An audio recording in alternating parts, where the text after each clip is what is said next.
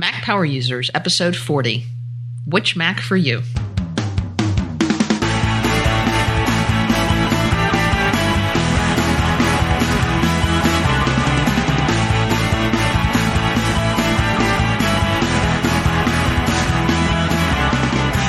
Welcome back to another episode of the Mac Power Users podcast. I'm Katie Floyd. Along with me is David Sparks. Happy holidays, David. And the same to you, Katie. I'm looking forward to Christmas. How about yourself?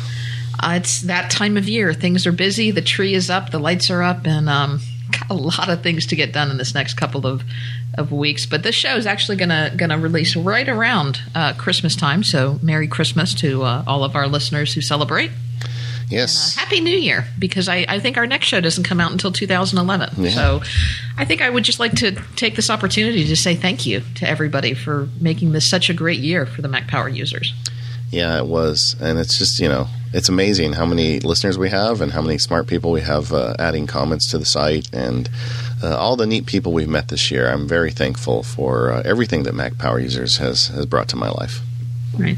Um, and just as a side note, I, I, I don't know if maybe it's just the holiday spirit and everybody, but I, I have noticed that we've we've had a couple more links come in from um, that little donation button on the on the website. And I just want to say a very special thank you to uh, to everyone who's who's contributed to that. So both uh, both at this time of year and, and always, we we certainly appreciate that. We certainly so. do. So so we've been talking about uh, doing a show for a while about, you know, which Mac do you buy? And uh, we've had a lot of people writing and asking us for advice. So we thought, why not? Let's just do a show on it. And it's kind of an interesting question, I think, because a lot of people, uh, not necessarily the listeners of the show, but most, you know, mere mortals out there, uh, they have a lot of trouble with buying a computer. Um, and to some extent, uh, I think, you know, the, the computer industry has let us down because it, it is so complicated. You know, you walk into a computer store and they start talking about gigahertz and RAM and clock cycles and pixels and, you know, it's like, you know, what the hell does all this stuff mean? You know, that's what most people think when they walk in there. They just want a computer. And unfortunately, most time the, the spec that people look at most is the price tag, which is, you know, not necessarily going to help you. So the thing is, it's almost like, you know, when you go buy a car or some complicated bit of machinery, you need someone help. Well, it's the same thing for computers. You need almost a translator with you when you go into these stores. And Apple does a pretty good job of avoiding that problem by just having a few models, and it's easier to distinguish, whereas you go to some computer companies, there's like one hundred models to pick from. But you still, it's just not right that you should need to have someone with you to help you buy one of these. You know, you're a grown adult. Uh, you can take care of yourself, but then when you need to uh, buy a computer, you know, all of a sudden you need help. Um, so the people in this show, I think, listening to this show are probably that person that gets the call. So what we thought we'd do is just share some of our thoughts about, you know, what are the right Macs and what are the uh, pluses and minuses for the various models. Because keep in mind, what's the right Mac for you and what you may be inclined to buy for yourself is not necessarily the right Mac for everybody, and especially when you're helping others buy. It's important to keep their needs in mind. Okay, so the first question you have to ask yourself is laptop versus desktop. Um, and I made this decision a long time ago. Um, you didn't have a choice for a long time because laptops just either weren't powerful enough or were overly expensive or weren't available. But back, I think, in two thousand one, when the original Titanium PowerBook uh, came out, I made the switch over to a laptop being my primary machine, and I never looked back. And the the big thing for me is I just I needed a Mac that I could take with me all sorts of places. I was in college at the time, and I was taking my Mac with me to class and was using it just about everywhere. And back then, you know, syncing options weren't as good as they are now. And I've just really liked the idea of having one primary machine. And because I've always needed a laptop, I've never been able to go desktop only.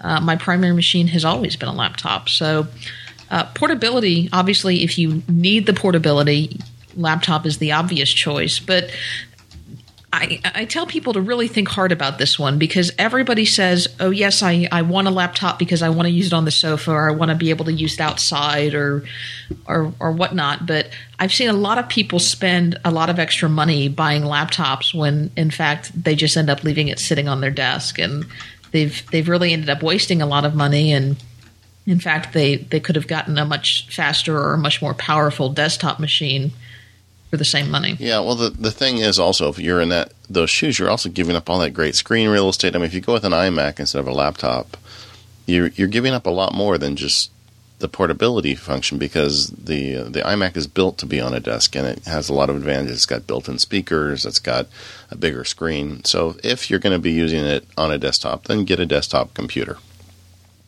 Right. The, um, and then also, you know, we alluded to this, but the the specs between a laptop and a desktop, the, the laptop line tends to lag the desktop line, especially the Pro desktop line, in terms of, of specs. You can get a lot more horsepower and a lot more bang for the buck with a desktop versus a laptop. Yes, but you know, when you were talking about uh, laptops, that's a relatively new term. They used to be called portable computers because they really weren't laptops. I mean, those first compacts looked like, um, I don't know, it was like you were carrying like a bomb or something. The thing was huge.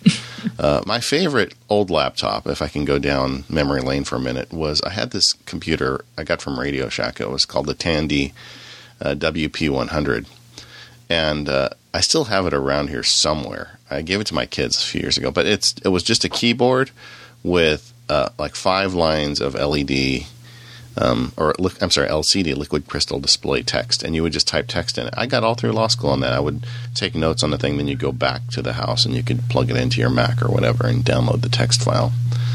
But uh, now it's not like that anymore. Now you get a laptop, and it's nearly as powerful as a desktop computer.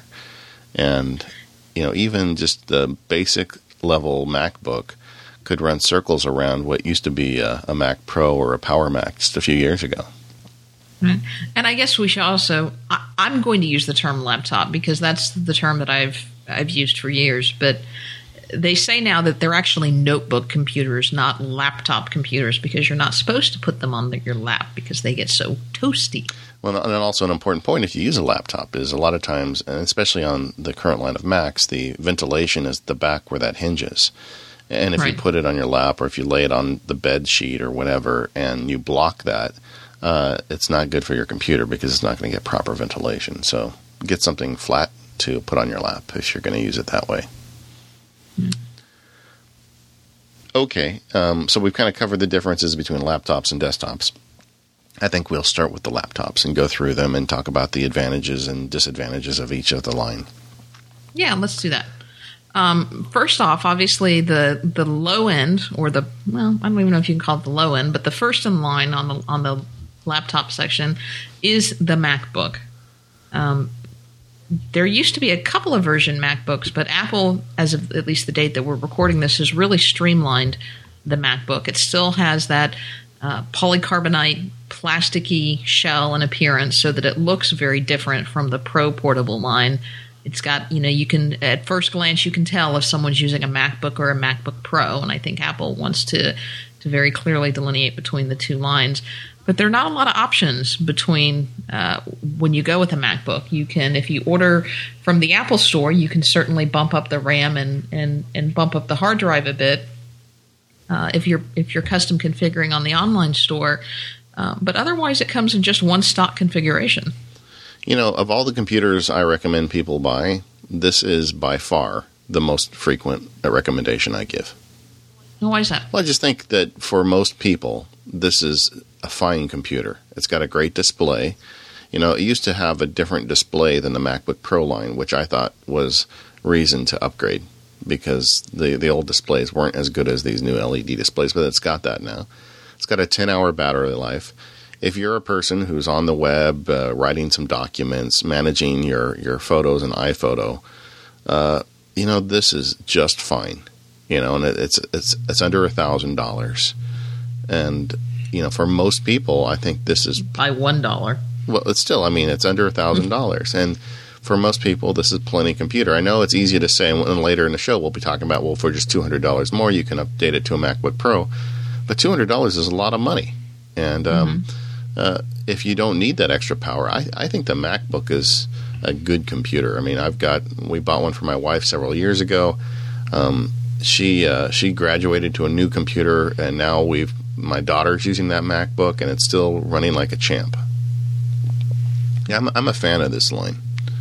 The, the one limitation of the MacBook and depending on who you are and who you're talking to, can be the screen size. I've had a lot of people tell me that, you know, processor speed is fine. I'll I'll never use the power that the MacBook, you know, I'll never need that much power, but I can't deal with a thirteen inch screen size.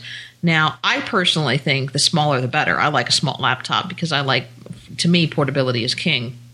But a lot of folks, you know, for example, my mother simply doesn't want to use a thirteen inch Uh, laptop display, and she really wants to use her laptop as a laptop. She's not going to connect it, you know, most of the time to an external display on her desk. So, you know, in a case like hers, she actually had to go up and spend a little more money on, on stuff she really didn't need just to get a bigger screen. Yeah. Another disadvantage of the the, the basic MacBook line is there's no FireWire. Uh, but that's a nerd thing. I mean, a lot of people, you'll say, well, there's no FireWire, and their eyes will glaze over and they'll have no idea what you're talking about. I think this is becoming less and less of an issue. It, you know, it used to be a big issue with video cameras and sometimes with hard drives, but U S B two point oh has pushed this by the wayside. How often now do you, you – I understand that for constant throughput speeds, FireWire eight hundred is still faster than U S B two point oh, and for short bursts, U S B two point oh is arguably faster. But U S B two point oh seems to be the standard, and it, it's, it's really a, a custom item now that, that has FireWire eight hundred. It's it's not something that you're going to go buy standard, you know, at your local Best Buy or something. Yeah, I hope Apple gets on board with U S B three point oh soon, though, because once that comes in, it'll be no longer an issue, because the U S B three point oh standard, which is out there, and now you can buy drives for it and other accessories, uh, is much faster than anything FireWire has to offer currently. So hopefully Apple will get there. But for the meantime, uh, for some people, that's a big deal. Um, if I, like some video people, you need the FireWire port to get in to download your video. But, you know, anymore, you know, people are shooting video on their iPhones, or they're shooting it on these flip cameras that have a U S B connector built into it. It's, it's less and less of an issue. Uh, but that's something to consider. Uh, but, you know, generally, I think the ideal user for the MacBook is a normal computer user, you know, someone who's mm-hmm. not really pushing it to the limits. Uh, but someone who wants to be able to have a laptop they can rely upon that's not going to, you know, break the piggy bank entirely. And, you know, you open the lid and you you go with it. And I, uh, like I said, I've set up probably more of these for people than any other computer. And everybody just loves them. They just go forever. Um, I think it's an ideal laptop for a student. You know, it's it's probably, that's probably one of the target market, markets for Apple, is that it's an ideal laptop for a student, because if they lose it or if they ding it up or whatever, you know, it's it's not that you've you've spent a ton of money on a new MacBook Pro. The only problem with that is that, you know, uh, some of the younger folks are really into gaming, and with that that lower end uh, NVIDIA graphics processor, which is still a huge step up from some of the previous processors they've had in there, they're probably not going to be able, or well, they're going to be able to, but they may not be thrilled with the gaming performance on a machine like this. Yeah, but if I'm sending a kid off to college, uh, a, a, comp- you want them to a study. Computer that doesn't play games very well is almost a selling point for me. There you go. Well, if but you know, some people want to go up beyond the MacBook, and for that, Apple has the MacBook Pro line, and uh, right. that starts at at twelve hundred dollars uh, with the thirteen inch MacBook Pro. Uh, I like the way Apple has done this MacBook Pro line, because there's there's just a few qu- decisions you need to make when you decide you want to go with a MacBook Pro. There's the first one is the screen size. They have the thirteen, the fifteen, and the seventeen. And then after that, you decide, do you want the the fast one or the slow one? Or I guess I wouldn't be the fa- slow one. I guess it would say the uh, the the standard loadout or the super loadout, because they're all pretty fast. Right. Um, and so the first question I would ask is, you know, which monitor, I mean, which size do you want? And like, for instance, I know you really have a strong opinion about that. You really like the thirteen.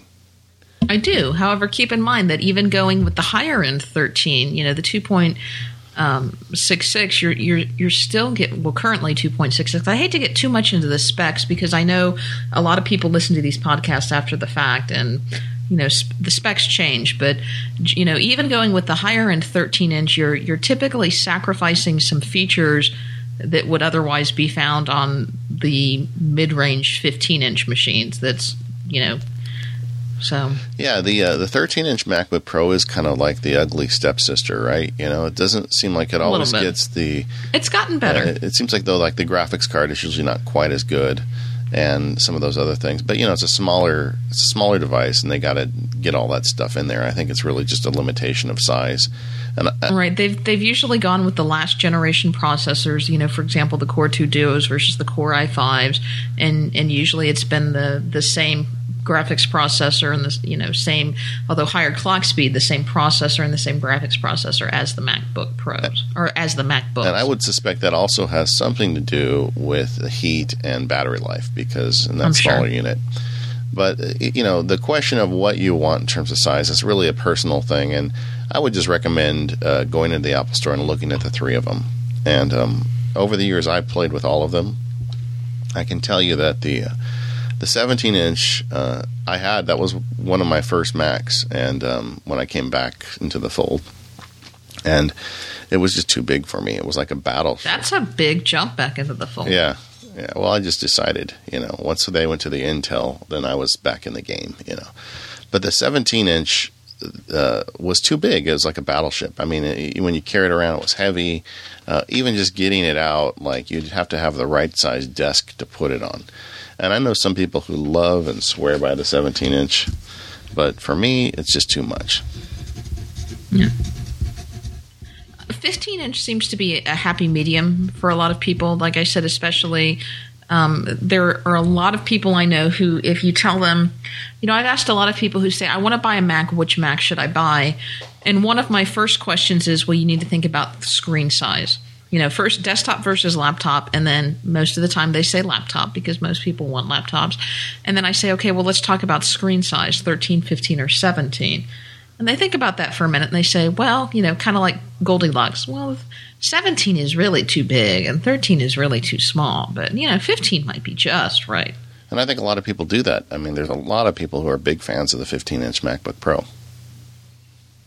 It's a nice computer. Yeah, it, it's definitely a nice computer. I think it's gotten a lot nicer now that you've got this, this solid unibody construction. Um, when you when you make the jump to the fifteen and the seventeen, but when you make the jump up to the fifteen inch line, you, you do get some more features. You also you make a jump up in price.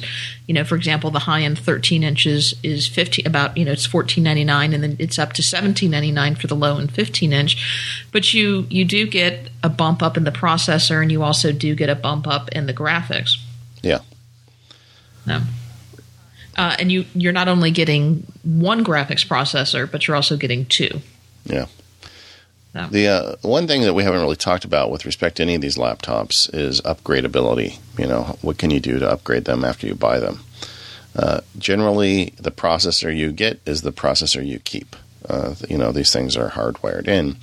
But the uh, two things that you can easily upgrade on the current MacBook and MacBook Pros is the RAM and the hard drive. And they make it really easy to access, or relatively easy um, to get in there and change them.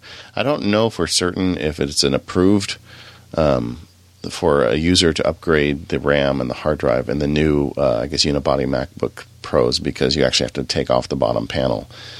It is. I did it on my thirteen inch, and I think the policy is is so long as you don't break anything else as you go in. It's actually in the user manual how to do yeah, it. Yeah, it's, it's very easy. And the other thing I'd recommend, if you're ever going to do it, um, go on YouTube and just look it up, because or actually O W C, Otherworld Computing at mac sales dot com, has some great install videos. Yeah, it's it's really an easy repair if you're at all comfortable with these things. You take out eight screws and lift off the panel, and you swap out the drive. I've done it a lot of times. And uh, the RAM is the same way. Uh, but that's really it. You know, you're not going to be able to upgrade much else in these things. I mean, the, the graphics card is basically built into the system. You're never going to get that upgraded. The RAM, I'm sorry, the uh, the actual processor is built in. So the only things you can upgrade are the RAM and the hard drive. So make sure the other pieces are in place. Even to the extent if you want a faster processor, but uh, want to save money, maybe you get the faster processor, but keep the, the smaller hard drive, and then you can always upgrade that later when, you know, you hit the lotto. um, now, the one kind of exception to that is the seventeen inch, because the seventeen inch has kept the Express Card thirty-four slot, and although you're not upgrading the internals of the machine, that Express Card thirty-four slot does give you some options. For example, with that slot, you know, you can add U S B three point oh ports, you can add Uh, you know, honestly, I think a lot of people use it to add an S D card slot, but you can add U S B three point oh ports, you can add additional FireWire ports, you can add um, additional accessories. So I know, you know, many high-end people um, who are using the their notebooks for specialized purposes have specifically gone with that seventeen-inch model so that they've got the the access to that express card slot. I think many high-end people are upset that the, the only Mac they can get that on is the seventeen-inch, but... Yeah, there was there was some, some outcry when that happened. But I do understand why Apple did it. Let's let's go back and let's talk a little bit about the differences, maybe because they're so close, between the thirteen-inch MacBook and the thirteen-inch MacBook Pro. Um, obviously, you're taking either a two hundred dollars um, or a five hundred dollars price jump between the MacBook and the MacBook Pro. And what are you getting for that extra money? Well, you get extra memory. Get a FireWire port, get a better video processor, and you get the aluminum construction. Well, actually, they have the same video processor right now. Oh, do they? Mm-hmm. Well, so yeah, so it's it's kind of taken one bit uh, barrier from entry. Um, the higher end thirteen-inch does have a little bit bigger hard drive, but the lower end thirteen-inch has the same hard drive. Uh, but they both have the built-in battery, so it's you're really talking. The one thing that I didn't notice is you um, the uh, thirteen-inch MacBook doesn't have an I R port anymore. Oh, it doesn't. Mm-mm. I don't know really what you use that for. If you're maybe if you're giving presentations or you want to use it for front row or something like that. Yeah. So you get the I R port. Uh, you get the backlit keyboard, which I like. I, I really liked the backlit keyboard, although I'm a touch typist, so I guess I didn't really need the backlit keyboard. Uh, and the FireWire. And a little boost in the memory, although, like we said, the, the memory is probably a fairly inexpensive upgrade that's you, know, you could probably do for not quite two hundred bucks elsewhere. I just bought uh, four gigabytes for a Christmas present. My nephew wants to be able to run Windows on his Mac because of his school. So he has one gigabyte, so I think he needs four. And I just bought it from O W C, and with shipping and everything, it was like ninety bucks. Oh, well, there yeah, you go. So it's not that bad. Okay, well, I still am a fan of the basic MacBook. Don't overlook it. It's easy to do so. Uh, I think there's a certain degree of vanity in it. You want the Pro, right? You know, hey, I'm a Pro. I want the Pro. And uh, you just look at it. But, I mean, I used a MacBook for a long time. I'm now using a, a MacBook Air, but we'll talk about that in a few minutes. Well, and Apple has made it very easy for the vanity, too, because it's easy to tell. You know, you got that white versus that silver. Yeah, yeah. It's kind of like back when they had the white MacBooks and the black MacBooks, yeah. And the only thing different was a fifty gig bump in the hard drive for two hundred bucks. But it was black. But it was black. Yeah, yeah I paid that two hundred bucks. Did you? I think they call. I think they called it the black tax back at the yeah. point. Yeah. Well, this may be a good time to uh, take a break, and let's hear from our first sponsor, Smile. Well, Smile has had some good news recently about Text Expander. That's right. Congratulations to Smile. Not only did Text Expander three win an Eddie Award, which is kind of like the Academy Awards of Mac software, but Text Expander Touch also won a two thousand ten App Gem Award for Utility of the Year. So they've had a pretty awesome month. Yeah, you know, Text Expander Touch, the way it works with all the other applications on the iOS that, you know, that embrace it, it's the only app that I know that does that, you know, that, that actually can work with other applications. So Text Expander Touch is a utility that runs both on the iPad, the iPhone, and the iPod Touch. And it will sync with Text Expander if you have it installed on your Mac, although it can be a standalone app too. But it also has a developer kit. And like David said, it's the first app that I know of that has a developer kit that Smile gives away the code for free to other developers. And you create Um, snippets of text that you then create abbreviations for. And once you type these abbreviations uh, in these supported programs, they will expand instantly into larger blocks of text. Now, if you want to use these same snippets in programs that don't support it, for example, Apple Mail, you can also expand your snippets in Text Expander and then send those expanded snippets either to Apple Mail, uh, to the clipboard, or um, to the uh, S M S or the text program. You know, I've been using Text Expander so long on my Mac and my iOS and now on my P C with the Brevi application that reads the Text Expander library that I think in snippets now. You know, I don't think about, you know, I send a, when I want to act my, uh, my legal signature to an email, I don't think uh, of all that. I just type W S I G, you know, WorkSig, and, you know, it just pops out there. So, yeah, it's such a great app. And, and on iOS in particular, with all these great um, text edit utilities coming out, most of them are using Text Expander. And for, in fact, for me, if it doesn't support Text Expander, I'm not interested. Right. Text Expander three, which won the Eddie Award, also um, introduced a slew of new features, including my favorite probably, which are fill-in snippets, which means that you can incorporate user input uh, into your snippet. So you can have multiple blank fields into a snippet where you can say, "Dear blank, thank you so much for giving me blank for Christmas. I'll use it to do blank. Love, Katie." Not that I would do that. Of course not. No.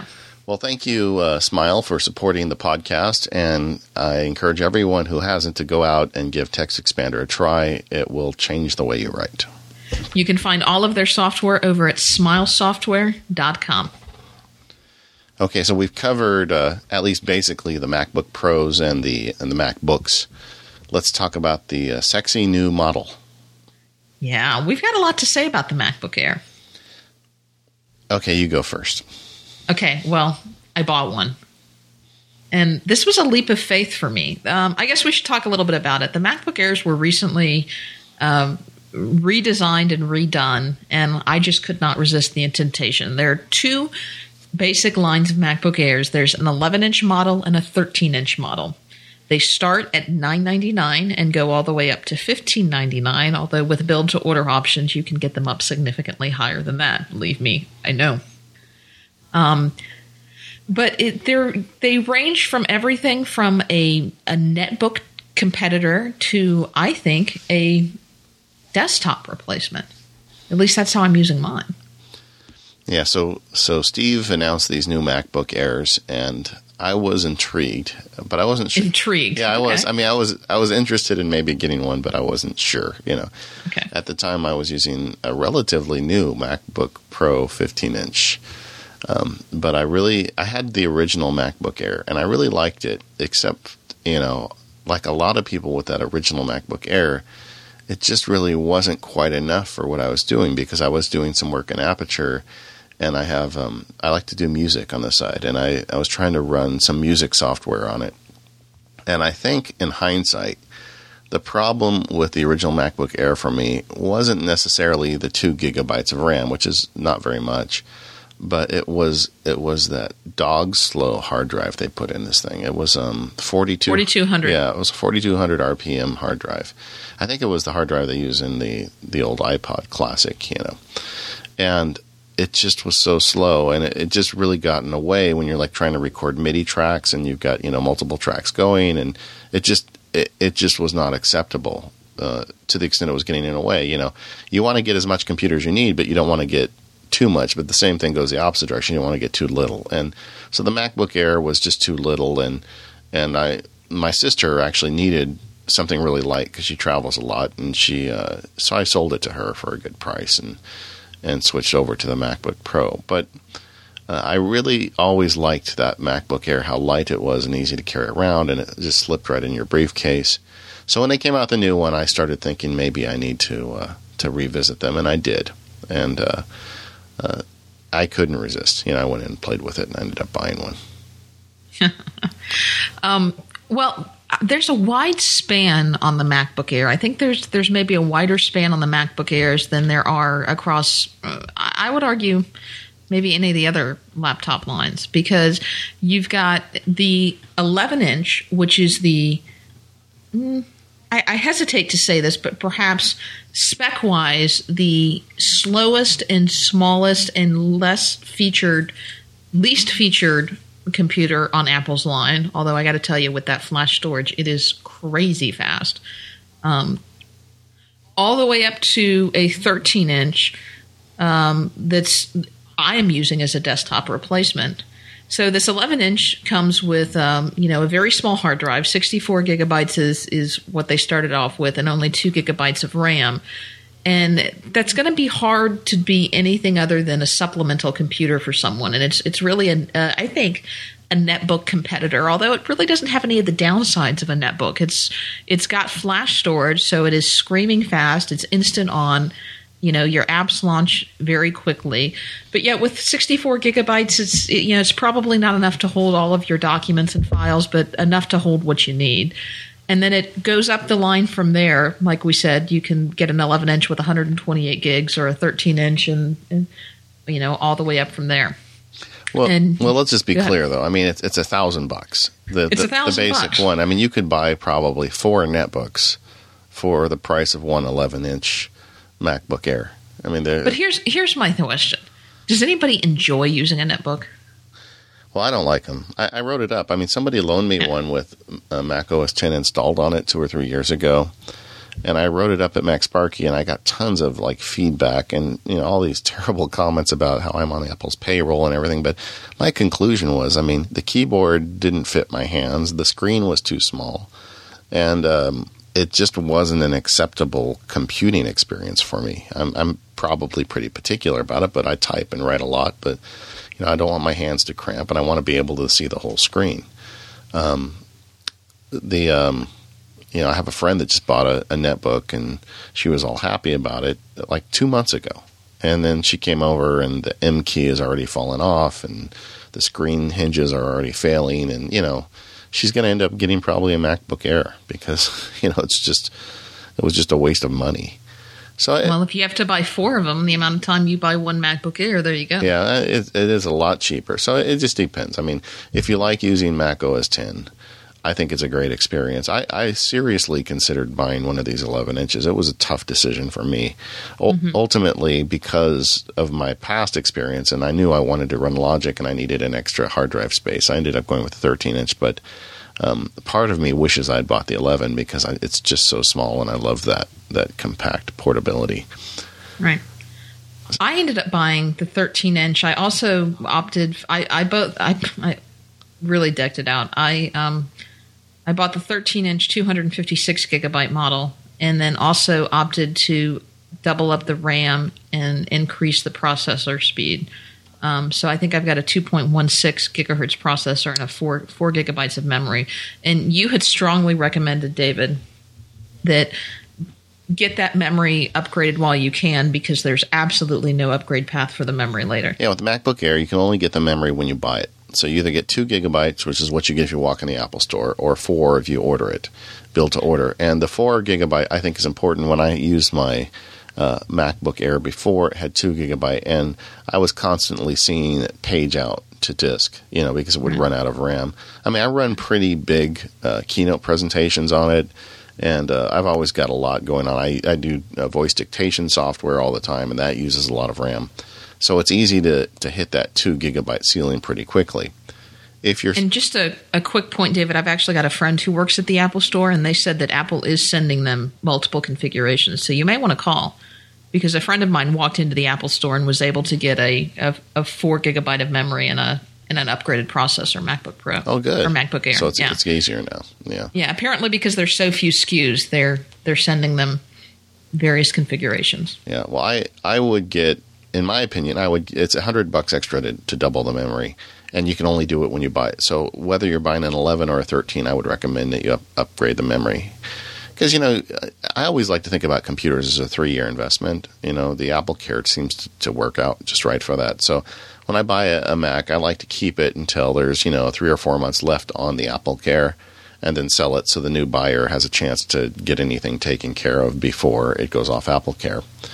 And so, you know, two gigabytes of memory, while you might be able to get by with it now, in two and a half years will you be able to get by with it? And the answer is probably not. Right. Uh, now, you had said earlier about the thir- the high-end thirteen inch being a p- potential desktop replacement. Yep. And, uh, you know, that's I'm not so sure. I, I guess it could be. I mean, you're doing it, so obviously it can. I'm doing it. But, you know, it's also even the fully decked out, you know, most expensive MacBook Air, which is around nineteen hundred bucks, you know, out the door, has what, a two point one six gigahertz processor. I, I mean, I didn't want to get into those details in the show, but it, it yeah. it's less powerful than the one thousand dollars MacBook. Well, let me let me explain that, because I know I'm going to get a lot of comments about that. So let me try to stave off some of them here. Um, I, but like I said, I've always been the type of person. I've always been a one household, one Mac household, and I I like having one primary Mac as my main machine. And it just, you know, even though syncing and all has gotten easier now, it just it get, gets rid of a lot of those headaches to have one Mac as your primary machine. And that was my biggest concern with moving to the MacBook Air, is I was really craving something smaller and lighter. Even though I had a thirteen-inch MacBook Pro in the past, I was finding that I was slipping into that um, category of person who just let that Mac sit on the desk. I was using my iPad more and more for everything, and I very seldom took my Mac away from my desk. And I missed my Mac. Um, I miss doing things in Mac O S X. And that has changed dramatically with the thirteen-inch. I'm taking it everywhere. So that's been a, a great positive. But one of the things that I accepted when I bought the thirteen-inch is that it probably was not going to have the horsepower to be a primary machine. I mean, heck, I'm Katie Floyd. I do a podcast called Mac Power Users. You know, yeah. People kind of expect me to have a high-end machine. So, you know, with the, with holidays and the finances and all that stuff, I, I pretty much said, okay, I'm gonna I'm gonna make an experiment of this. I'm gonna use the MacBook Air as my primary machine for the next couple of months, with the full expectation that, you know, maybe come February or so of next year, hopefully about the time they do an iMac refresh, um, I'll probably end up also getting a you know twenty-four or high end twenty-four or a high end twenty-seven inch iMac to complement this, because I just don't think the Air is going to be enough horsepower for everything I do. Um, and, you know, I was just going to kind of wait and see. So what's your experience been so far? I've been blown away. Um, everything that I do on the MacBook Air has been faster. Now, I expected the daily things that I do, like checking email and web browsing and uh, Safari and word processing and things like that, to be faster. It's instant on. The restart is faster. The applications launch instantly. There's no bounces. So I expected that.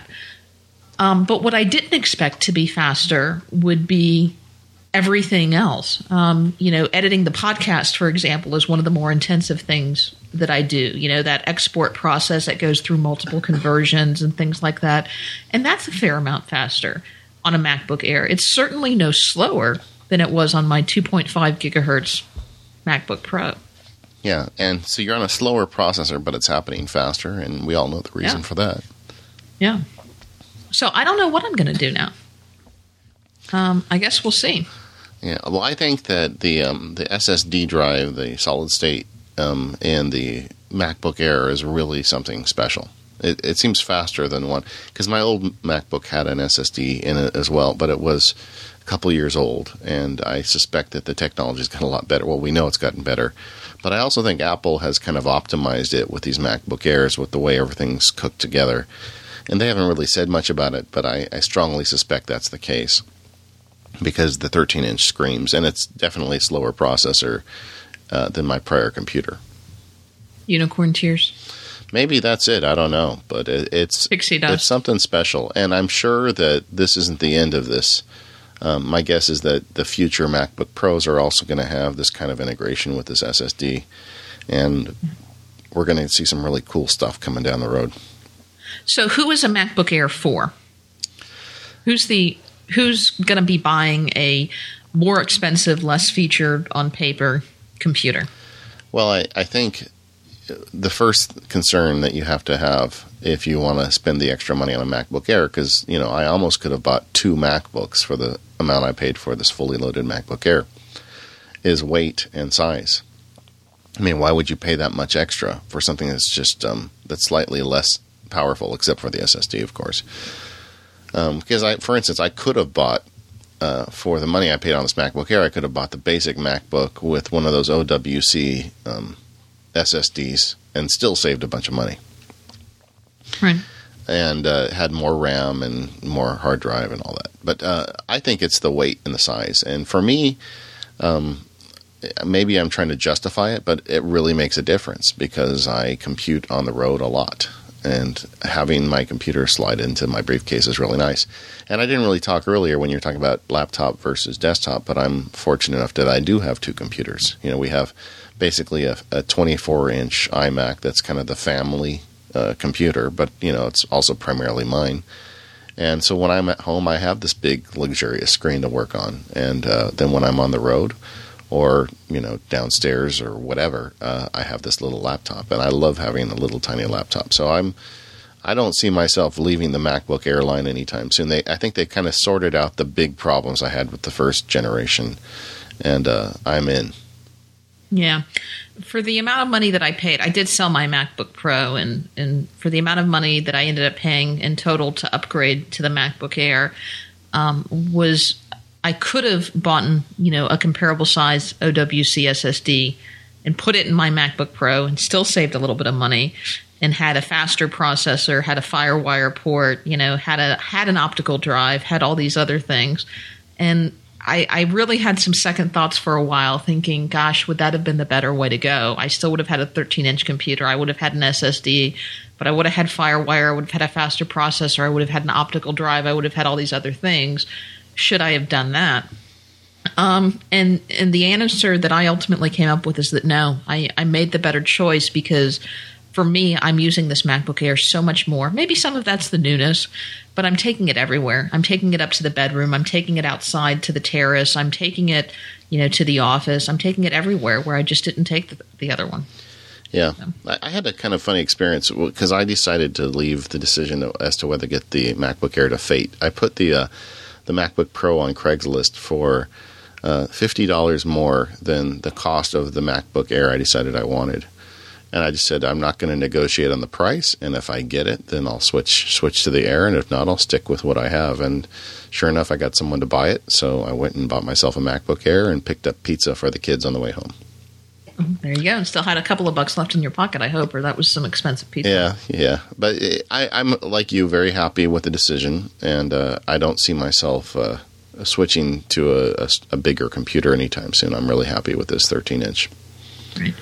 Um, before we talk about desktops, the, the one thing that I did want to talk a little bit about laptops is there are ways that you can make your laptop into a more desktop-like experience if you do want to have the best of both worlds, which I, I think I've set up for myself because I've been using a laptop only for a while. Um, you know, one of the, and it always strikes me when I, I've talked to a lot of people about this, especially in my Apple's user groups, and they look at me and they say, oh my gosh, I never thought of that. That's a really good idea. And I'm like, gosh, are there really a, a, a whole bunch of people who didn't realize you can do this? Um, but every Mac laptop now has a, uh, a, a display outport of some kind. Now, of course, half of them use different adapters, but or maybe they're all using the little mini out, but it depends on on which which version of the laptop you have. But every Mac laptop now has a display out that you can hook to some kind of display, whether it's the Apple Cinema Display or whether it's just a fairly inexpensive V G A or D V I display that you buy at Best Buy for a couple of hundred bucks. Um So, you know, picking up a display for a couple of hundred bucks, picking up a U S B or a wireless keyboard and mouse, and then maybe picking up a, uh, you know, some kind of riser, you can put your laptop in what they call extended desktop mode. So you can mirror the image across two screens, or you can just close your laptop. And I know, um, I think it's twelve South makes this really cool looking arc that you can slide your laptop in and just have it sitting on your desk with the ports exposed. And you can have a desktop-like experience for, I would say, depending, you know, on how much money you wanted to spend and the type of setup you wanted, probably less than two hundred fifty or three hundred bucks, assuming you didn't have any of the pieces already. Yeah, and then you've got the advantage of having everything in one computer. I mean, one of the problems of having an iMac plus a MacBook is you have to keep things in sync. And right. It's a lot easier now than it used to be, but it is kind of a pain. Right. I mean, if you were to look at my desk right now, I've got my MacBook Air on one of these older Griffin iCurve stands with a twenty-four inch Apple Cinema display, um, and then a whole bunch of peripherals just plugged into this uh, Belkin U S B port that's silver to match the display. And I, I plug in three cables when I come home. I plug in a power cable, a U S B cable, and the display cable, all of which come out of the, you know, in Apple's case, they built it all into this one, you know, Cinema display. So I can even keep my adapter in my bag, or you can buy an extra adapter, which I kind of recommend doing if you're going to go with a setup like this. Um, and it's done. The other thing is I noticed, because I've got the S S D on the laptop, that on my iMac, I'm go- I, uh, I'm frustrated. It's too slow. to make sense. You know, I've got the old. And it probably has a significantly faster processor. Yeah, well, it's not, it's a couple years old, so I don't know how much faster it is. I don't even know how fast it is offhand. Uh, but the uh, the you know, it's got the uh, it doesn't have the S S D drive, and you really feel it when you sit down at the iMac. Mm-hmm. Well, uh, maybe we should go on to our next sponsor before we move on to the desktops.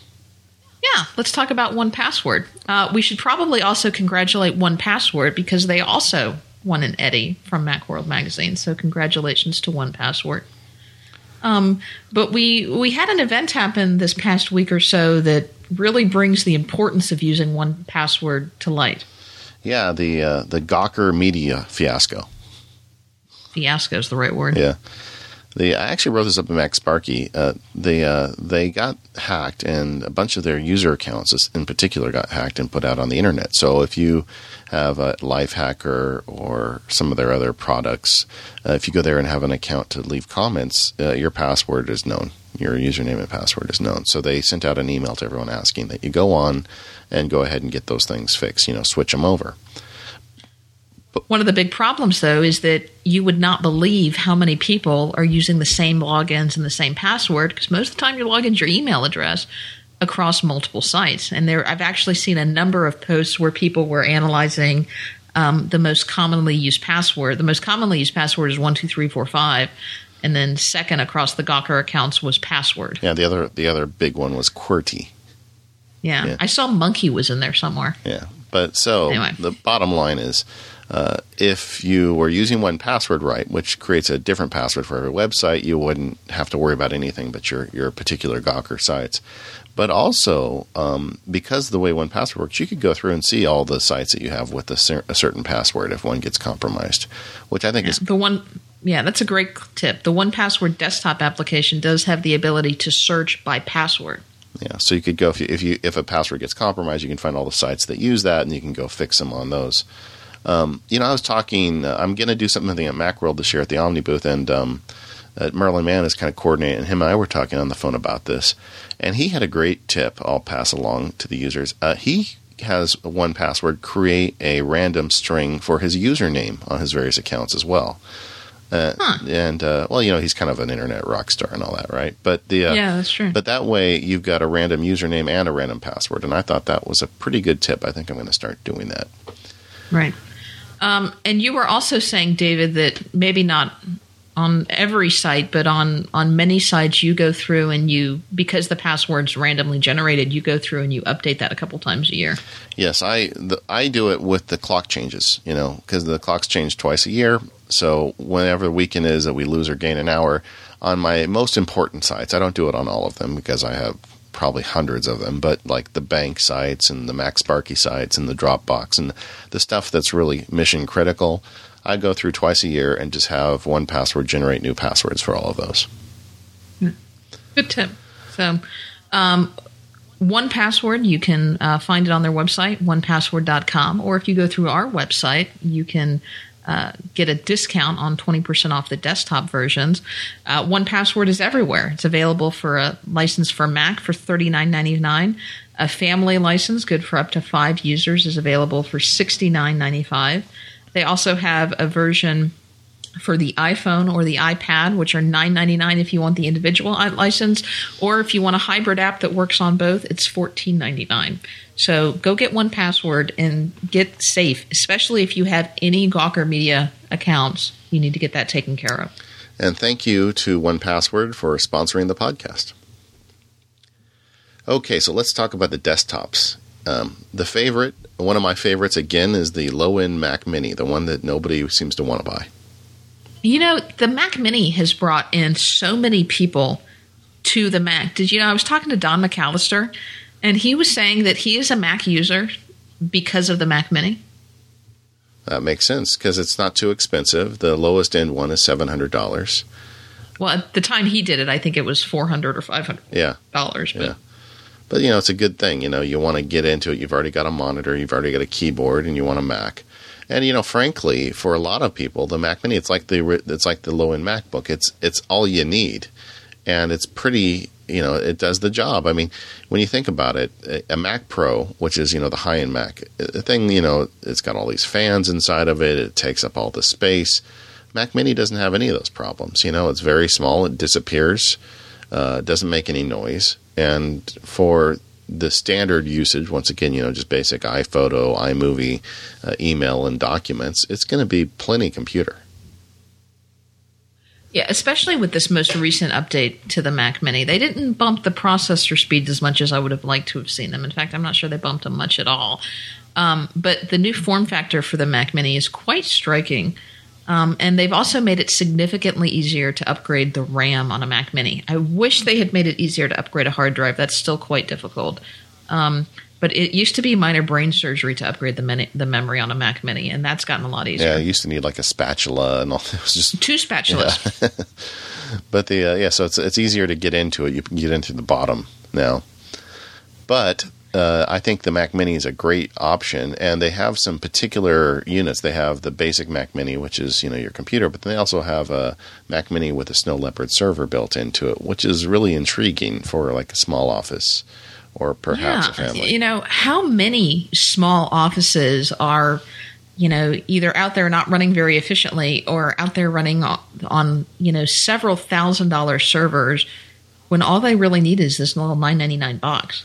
You know, I mean, I'm just thinking about how much money we have invested at our servers in the office, servers, multiple of them. And I'm sitting here going, gosh, I, I really think our office might be able to get by on a Mac Mini or two.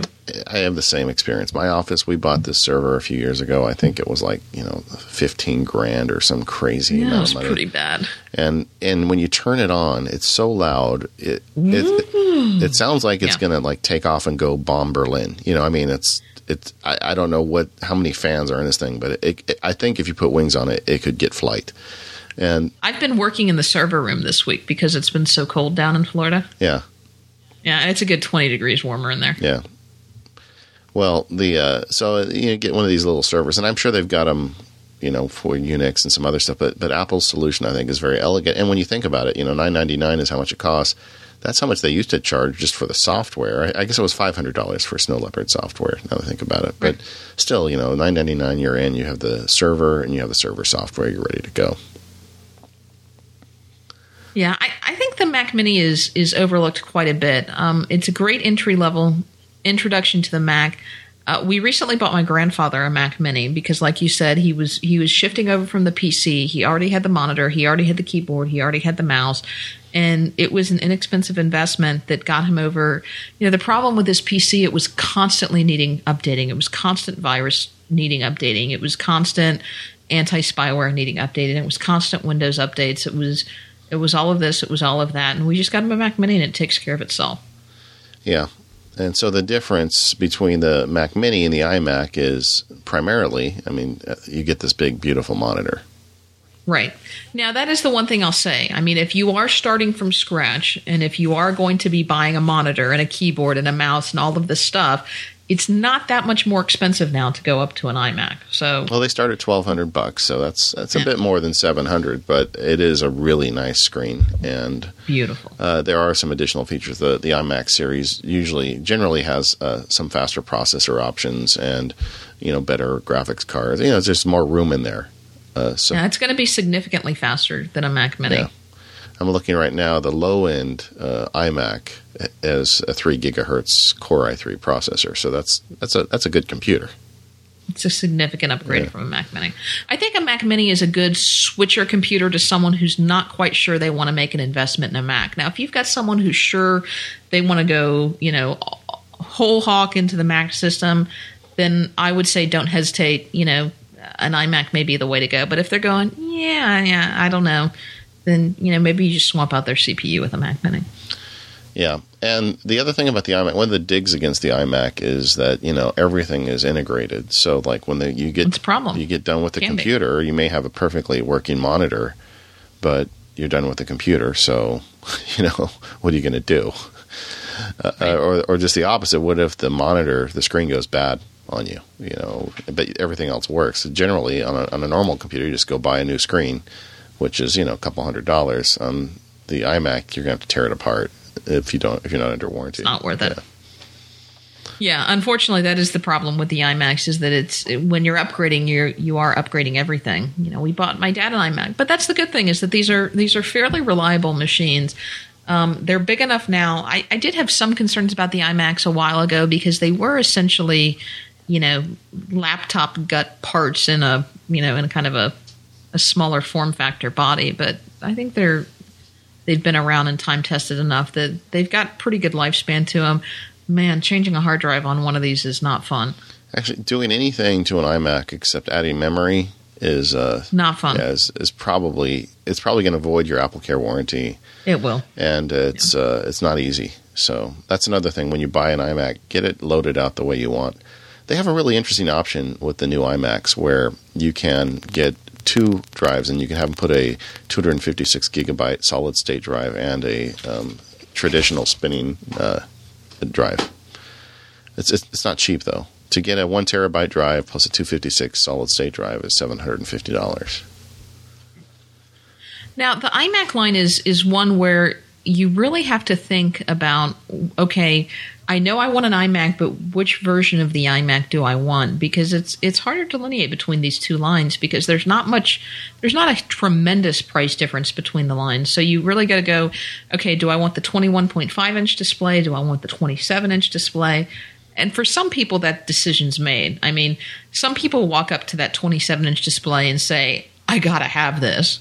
And then some people walk up to that twenty-seven inch display and say, it's just too overwhelmingly big. I can't deal with this. Yeah, in my mind, there's no doubt. Whenever uh, when I when it's time to swap out this iMac, I'm getting the twenty-seven inch. Yeah. I love all that screen. The more screen real estate, the better. Yeah. I think you have to sit back from it a little more than you would normally. Yeah. Because it is so large. Um, and then the question is, you know, which model? Um, I personally tend to think that if you aren't the kind of person who needs the maxed out, all the power you can get, I think the sweet spot of this line is in the middle. You know, depending on which dis- which size display you want, either the high-end twenty-one inch or the low-end twenty-seven inch. Agreed. You know, another interesting thing though, about the iMac is they used to be kind of the um, – they used to be, you know – significantly underpowered in comparison to the Power Macs or the what's now the Mac Pro. I don't think that's true anymore. I think you can do no. some real high-end stuff on these. I mean, the, the upper-end iMac now is uh, Core i five, and it's got plenty of memory, and it's got a high-end graphics card in there. I think uh, for a lot of things that you used to only be able to do on a Mac Pro, uh, you can easily get away with now on a on a, on a more uh, high-end iMac. Yeah, I think... Um And for a while there, before the Mac Pros were updated, the high-end iMacs were actually faster than some of the low-end Mac Pros. Yeah, that was kind of funny. Well, we're kind of seems like we're moving into the Mac Pro, so let's talk about that one for a bit. Uh, it's twenty-five hundred dollars. The Mac Pro is what looks like a traditional computer to someone from outside the you know the Apple family. It's got a tower. Um, And it's very expandable. You know, you can open it up. If you look inside of it, it's it's the most well put together tower computer I've ever seen. I mean, I just, it's beautiful. I just can't get over. I mean, if you look in most uh, tower computers, it's like spaghetti in there. There's wires everywhere, and you got to dig around. And I've done plenty of work on computers over the years. It's always a pain to you know try and just get in there to you know where is a power plug.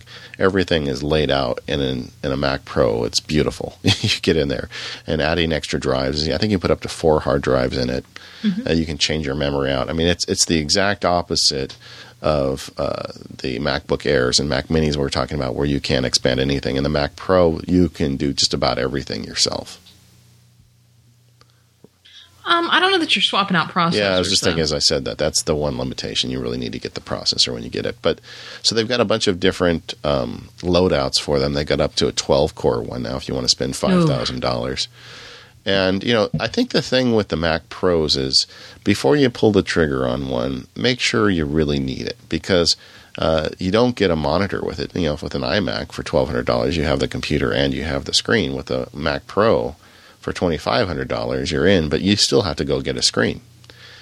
And um, so, you know, make sure that's what you really need. I mean, if you're going to make the next avatar, then by all means, get yourself a fully loaded Mac Pro and go to town. But Uh, for a lot of people, it's it's overkill. Yeah, I think there are a lot of people who have already decided in their head, I don't care what it is, I need the top of the line. And I'm not so sure that's the case. There are very few people I recommend buy a Mac Pro. Yeah, the Ma- you know, I was talking to uh, Victor Callao, and he was even saying that he's pretty sure his next machine's going to be an iMac. And he's been a Mac Pro guy for a while now. Yeah. Well, I, I remember Victor, his last computer he bought was an iMac, and then he had a whole bunch of problems with it, so he ended up getting a Mac Pro. But uh, that's the Mac Pro is the one Mac that I have never had any interest in buying for myself. Yeah. I agree. So who is the Mac Pro for? I think it's I think it's for someone who's doing high-end video editing. This is someone who is not using iPhoto. This is probably not someone who's using Final Cut Express. This is probably only for someone who's using Final Cut. This probably isn't someone who's editing their family movies on it. I mean, yeah, someone a professional photographer who does a lot of uh, post processing. Although I think you could get away with that on an iMac just fine. I mean, if you're using a Mac Pro, you're probably someone who makes money with your Mac. Yeah, yeah, creative professional. I'm. I don't know. There. There's a lot of people you can make the case where, like, if you do anything where you have to stop and wait for the processor, you're going to have to stop and wait less uh, when you're using the Mac Pro because it's faster. I mean, like Don McAllister is a good example. He does a lot of video on his screencasts online, and he, he puts that video out in like five or six different formats for different people. So he has to, it's also his full-time job. Yeah, and so he likes the Mac Pro because it gets that job done faster. He could get away with that on a Mac, on an iMac. It might mean he has to, you know, be away from the computer for an extra hour to let it get it done. And if he's making money, that's not necessarily a good thing. Mac uh, Don actually has two Mac Pros well, rated together, by the way. As of now. I mean, I don't know. Yeah. It, it may be three right now. I haven't talked to him lately. So, But anyway, yeah, so there there is a definite use case scenario for it. But for a lot of people, I think um, uh, the initial urge to buy the fastest and biggest and most expensive isn't really going to necessarily suit you on a Mac Pro. Because I, I look at my computer. I do a lot of writing on my computer. You know how often the computer just sits there and waits for me to decide what the next word is? I mean, it's the, that's yeah. the case much more often than I'm sitting there waiting for the computer to do something for me. So it's all good. And that's one of the reasons why I'm so happy with the MacBook Air, because I don't put a lot of uh, pressure on that computer. I do a lot of video, home video and stuff, and I find the iMac just fine for that. The the one thing I will say, though, about the MacBook Pro, or, or excuse Mac, me, the Mac yeah. Pro, um, is that they probably do have a longer shelf life than an iMac. You know, if you're the kind of person who's maybe going to keep that computer longer than three to four years, if you're trying to stretch this out as long as possible and just replace out components or, you know, you can put U S B three now in a Mac Pro. You know, it's fully upgradable. You can put the latest graphic cards. If you are truly the highest end gamer and you that's what you do and that's what you want, then yeah, you are probably going to need a Mac Pro. And I know there are people who fit that bill. Well, you know, some advice. So I guess it, I guess it is not fair to say that it's for people primarily who make money with their Mac. Well, that's an interesting question because I kind of disagree. I, I have gamers come to me or write to me and say, you know, which Mac should I get? I want to get the best gaming machine possible. And I my advice to those people is get a P C because if you really are into it for the gaming, uh, the you know, there's a lot more games on the P C. Uh, the prices are cheaper to set up a gaming P C than to, to fully load a Mac Pro. And, you know, you're I just don't think you're going to be really happy. I think if you really want to be just an intense gamer, get yourself a fully loaded P C and just go with that. I mean, well, part of the thing is when people ask you advice is be honest with them because not everybody necessarily needs a Mac. And if you're into it for games, um, the Mac's really probably not the right platform for you. Get yourself a P C for games and get yourself a Mac Mini for everything else. Or what I say is get yourself, and a K V M. Get yourself an iMac and then go buy an Xbox if you want to play games. That's probably better. Um, We've got in the outline the Xserve, and that's kind of an interesting one because it's um, it's no longer Fine. being supported. Or I guess they're, it's through January they're going to be selling it, which is kind of funny because in the book I spent all this time researching Xserves, and I went to somebody's office that was using one, and I you know because I wanted to cover all the different Macs, and now of course it's all obsolete about the time the book releases. But uh, you know, the Xserve was Apple's kind of server solution, and it's a very particular needed thing. And I'm very curious to see how this all plays out. I think a lot of um, I T people are not real happy about it, Apple dropping it because this thing fit right into a rack, and it was really good for that kind of stuff. And now Apple's solution is, if you go to their website, is say buy a Mac Pro. They have an, a server version of the Mac Pro. So uh, it's there, and but not for long. So if you're interested in a rack-mounted um, server, uh, better go get yeah, it. You better go get it now. Um, so what are the common pitfalls when you're making decisions or giving people recommendations about which Mac to buy? Um, I think if you're helping somebody else buy a Mac, one of the common pitfalls is you tend to think about what Mac you want instead of what Mac they need. So I would say be very careful about that. I think one of the common pitfalls I see is a lot of people tend to overbuy. Um, you know, everybody thinks that they're going to use their Mac. You know, I asked everybody. I said, you know, I was asking this guy who is using a um, a twelve-inch iBook G four. So it, this machine is obviously been around for a while, and he's he's looking to replace it. And I said, well, what do you use your computer for right now? And he said, oh, I, I use it for um, uh, video and high-end photography. I said, no, you don't. I mean, the kind of things that he's doing, and I said, well, I think I said, and are you happy with the kind of performance that you're getting from your current machine? Yes. I said, okay, well then no, you aren't using it for high-end video and high-end photography. Yeah. So you have to really, you know, dig into, um, you know, to what they're, what they're doing, because, you know, this guy who's replacing what's probably a six-year-old iBook or, or maybe more, you know, is going to be happy with anything in the current lineup, if he's happy with his current iBook. I mean, I think the only reason he's replacing is because the keyboard's falling apart or something. But, um, you know, so really take into mind, you know, what they're using. If they say I'm going to do video and if they say I'm going to do photography, well, dig into that a little more. Are you going to do iPhoto or are you going to do Aperture? Are you going to do iMovie or are you going to do Final Cut Express? Or are you going to do Final Cut Pro? I mean, there are all kinds of, of, of everything in between. And if you're staying in the iLife realm, you know, staying in the MacBook, the Mac Mini, or the low-end iMac realm is still going to be perfectly acceptable. Um, you know, if you're talking to someone who's like a Don McAllister or something like that, then then yeah, they probably need to go high-end MacBook or or, or high-end high-end MacBook and then high-end iMac or, or Mac Pro time. Yeah, and um, I think a lot of people overbuy. I think the context you're talking about is exactly how you do it. You talk about what they do. Don't talk about gigahertz and RAM and everything. Just say, well, what what are you going to do with the computer? And how long are you going to keep it?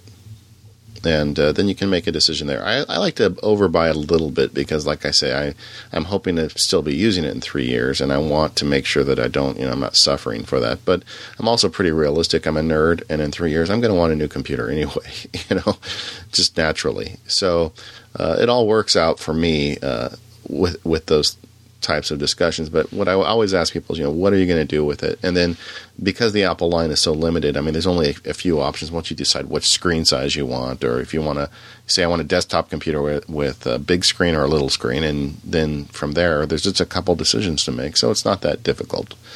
Um, the other thing, oh, go ahead. Well, that's it. Go ahead.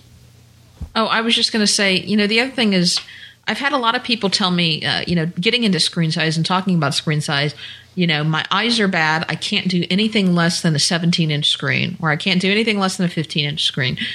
Take them to the Apple Store, and because screen technology has has changed tremendously in the last couple of years, and these Apple screens are gorgeous, and you can tweak a lot of settings. Actually have them lay eyes on the screens and look at them before you make that determination that you're limiting yourself to this or that because of something. Yeah, and, and a small screen, a small iMac screen now used to be a huge iMac screen. So, right. So, yeah, take a look at it. Uh, so what do you uh, add to your new Mac? What type of things do you buy? Um, well, I think it depends. I, you know, Apple RAM is not nearly as expensive as it used to be, although I still do check prices. I usually check um, O W C, Mac Sales, and Crucial, and, and check prices to see if I'm better off, you know, upgrading it direct from Apple or uh, upgrading it from, you know, one of those third parties. You know, sometimes I don't upgrade it right away. Sometimes I'll go ahead and get the Mac and, and wait and upgrade it. Um, you know, the other thing is hard drive. You know, a lot of times, especially if I'm maybe overbuying a little bit, I won't upgrade the hard drive right away, but, you know, know that it's something that I can in the future. But obviously with those caveats that there are some machines like the iMac and the Mac Mini that it is very difficult to upgrade a hard drive in. And in those cases, you know, you really need to think ahead and future-proof. Yeah, you know, it's funny. Uh, when I help people buy Macs, uh, I don't. It's it's a given that they're going to buy a backup drive.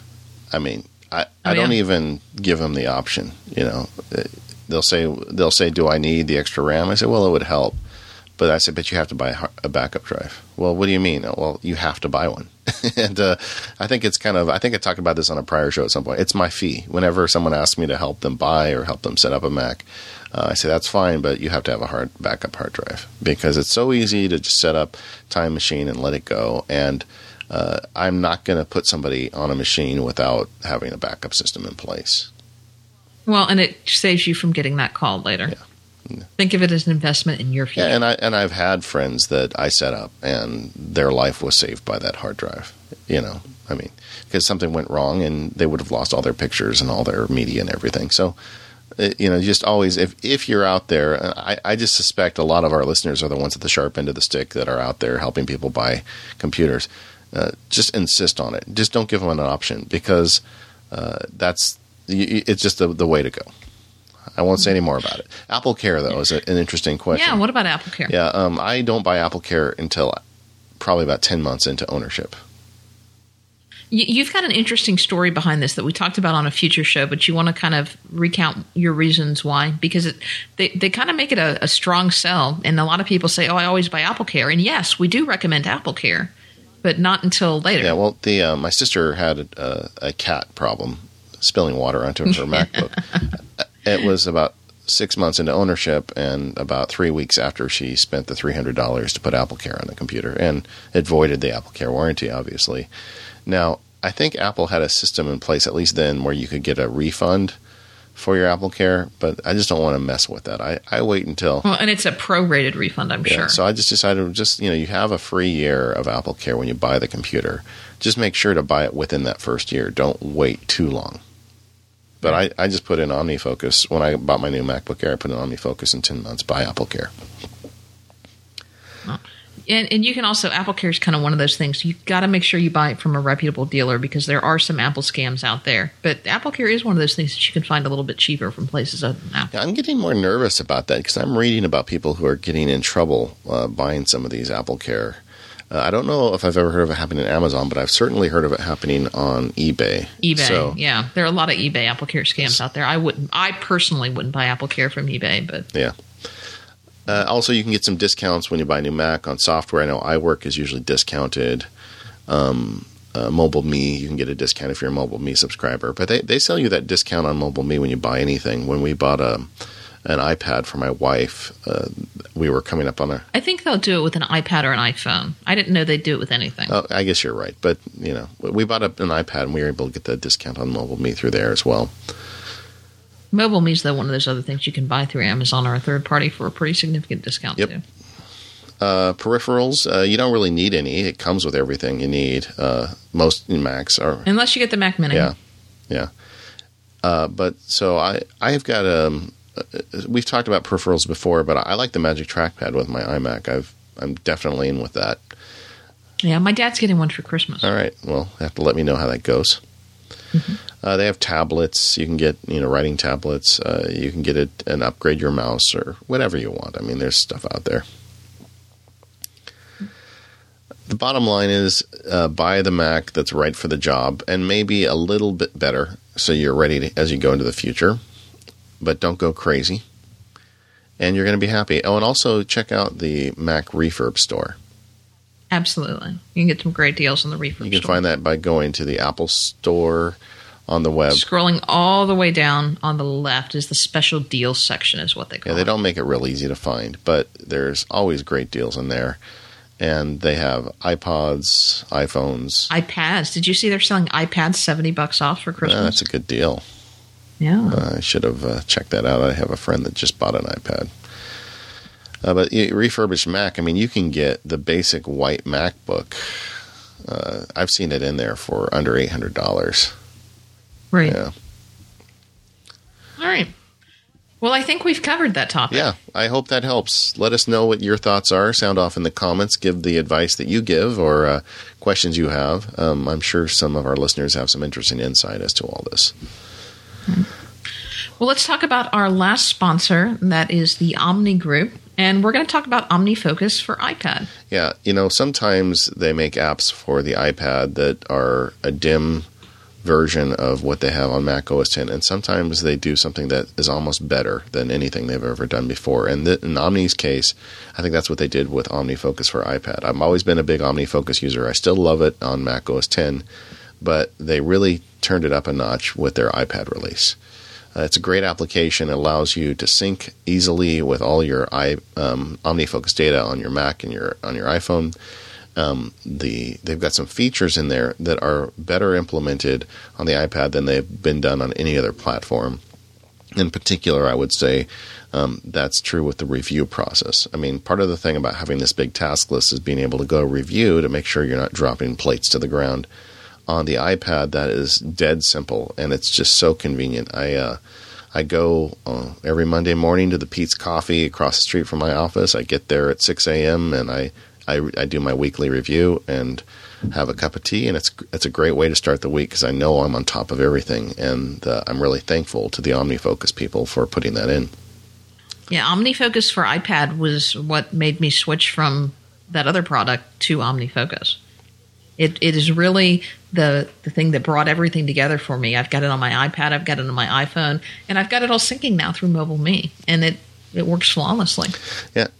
Now, the one thing that I did not like, but they fixed, and we're going to talk about that, is that it was a little hard to send. You know, I constantly get things in my email that I have to do, and I'm processing a lot of email now. We talked about this in our iPad Workflow show, processing a lot of email on my iPad. It was kind of kludgy to get stuff from the iPad into my OmniFocus on the iPad. But you've got a fix for that now, David. Yeah, uh, OmniFocus came out with a new service. It's called Send to OmniFocus, and there's a uh, link to it at Mac Sparky explaining how you do it. But basically, it's just an email address, send hyphen to hyphen OmniFocus at omni group dot com. Any email that comes into you, you just forward it to that address, and then OmniFocus uh, or the Omni Group uh, replies that email back to you within seconds. And it's got a formatted, basically OmniFocus task in there with a simple button. You click it, and whether you're on your iPad or your iPhone or on your Mac, it opens up OmniFocus and adds that to your inbox. It adds that email, and it takes the subject line and makes that the task, and it takes the content and drops it into the contents. So you could be sitting at your P C at work, you could be sitting at your iPad or anything, and take any email, just forward it to that address, and it comes back as a manageable task. You just press the button and it's all done for you. You don't have to do any, um, you know, copying and pasting and any of these other incantations that are so difficult. It's just magic. Yeah, it's great. And I know they're working on this problem with some other solutions too. I mean, uh, the Omni Group is like Apple. They don't sit still, and they're doing a lot of interesting things they've got cooked up for uh, future versions of OmniFocus, and I know they're going to solve these problems because the fact is those guys at Omni Group, they use what they build, and they have the same problem we do, and they're always making it better. So I'd like to thank the Omni Group for supporting us. Uh, you can get OmniFocus for iPad for forty dollars at the uh, the iOS store, and it sounds like a lot of money when you're used to paying ninety-nine cents for games and stuff, but it, this app really, I think, is worth every penny. It uh, it pays for itself every day in my case. And, uh, you know, I think back how much it used to cost to buy applications for, like, the Palm. I used to pay, like, thirty-five dollars. Mm-hmm. I remember once paying thirty-five dollars for an app that all it did was fix the, the duplicates that the, the Palm O S kept creating. I mean, it was just fixing a defect, and I was paying thirty-five bucks and happy to do so. I mean, OmniFocus is a great app. I think it's t- totally worth the money. Uh, interestingly, OmniFocus is one of the only companies I know that offers a full refund policy even on their iPad apps. If you buy an iPad app and you're not happy with it and you write them, they'll refund your money. So thank you, Omni, for your support of the show. Okay. So uh, and we didn't have that much feedback from the last episode because we were talking with Paul about, about Macworld and some of his um, – some of his workflows. But we did such a good job. Yeah. It was fun, too. I'm really excited about Macworld. Me, it's getting close. Yeah, me too. I, I've got a lot of plans this year. I mean, it's very exciting for me. It's uh, I have a book, so I get to do stuff for that. I'm going to be talking at the conference. I'm going to you and I get to do a show on the floor again, which was a, a thrill for me. And uh, I'm going to do some stuff with the Omni Group. I'm going to I'm going to do my Power OmniFocus session there. So if you want to figure out how I use OmniFocus, oh, I need tickets. Yeah. So we haven't even figured out when we're going to do that one yet. But so I'm going to be doing a lot of stuff this year, and I'm really looking forward to making new friends and, and going and hanging out. Well, there is a link on the uh, Mac Power Users website at mac power users dot com. If you click on the, uh, I think it's on the left-hand sidebar, there's a little blue box that says we're speaking at Macworld, or I'm speaking at Macworld, or something like that. And if you click at that, it will take you to a post that I think, David, we're going to try to keep updated um, with all the things that we're doing at Macworld. I've got the things that I know of so far, like our sessions um, and our podcast session. But if we we'll, we'll try to keep that updated as we get closer, so you can figure out where all that good yeah. stuff is going. And on. Definitely come see us if you're a Macworld and you're a fan. We love meeting people, listen to the show. I like to hear what you have to say. Yes, I have buttons. And we're going to give away buttons this year, so come see us. And we'll have some other stuff. We're working on making our our our show floor um, session going to be a lot of fun, where we're going to be able to give away some stuff. So we hope come so. see us. Yeah. But we All right. did hear from Andrew, who had asked me to follow up on the encoding preferences for Handbrake. On the iTunes show, I talked about how I sometimes rip video. And uh, he was asking me which encoding settings I use. Uh, I like to use the Apple Universal. And Handbrake has a setting called Apple Universal that they added, uh, I think, within the last year in one of the updates. And that one just kind of hits the basics. It covers the Apple T V and it covers the iPhone, the iPod Touch, and the iPad. So if you rip something to that, that standard, it works on all of them. I'm not sure it's necessarily optimized for any one of them, but in my case, I just like it to work everywhere. Sounds easy. How do you do that? Um, actually, I just do most of mine with an iTunes. Okay, well, that works too. Mm-hmm. That works too. Um, so, or or if I've got stuff in iMovie, I just export it so in a, in a compatible format. Yeah, that would work too. Well, uh, so how do you find us, Katie? Well, like I said, the best place to find us is on our website. You can do that at w w w dot mac power users dot com. But I've also created a Facebook page.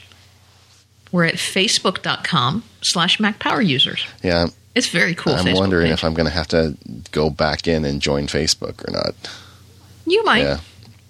We have a few friends. Won't you be our friend? Yeah, I, I was looking at that page, and you did a great job with it. And it's really nice to see everybody uh, chiming in and seeing what people have to say. So maybe I'm going to have to just bite the bullet and go back into Facebook. Yeah.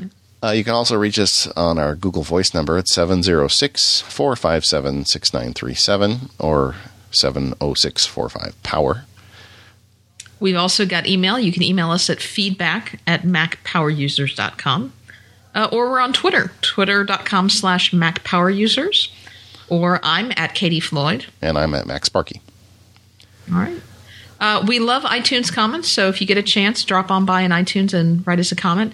And if you're looking for a way to spend some of that Christmas cash, we do have a store at Cafe Press. You can find a link to that on our website and get all kinds of Mac Power Users gear there. You can wear it to Macworld. Yeah, we have to do something for Darren Rolfe. He made the best logo for Mac Power Users. It's very yeah. cool logo.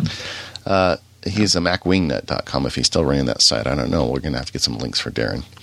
Uh, I'd like to thank our sponsors for supporting the show, uh, Smile Software, one Password, and the Omni Group. Uh, they help make this possible, and we appreciate their support. And the next show is going to be all about the book.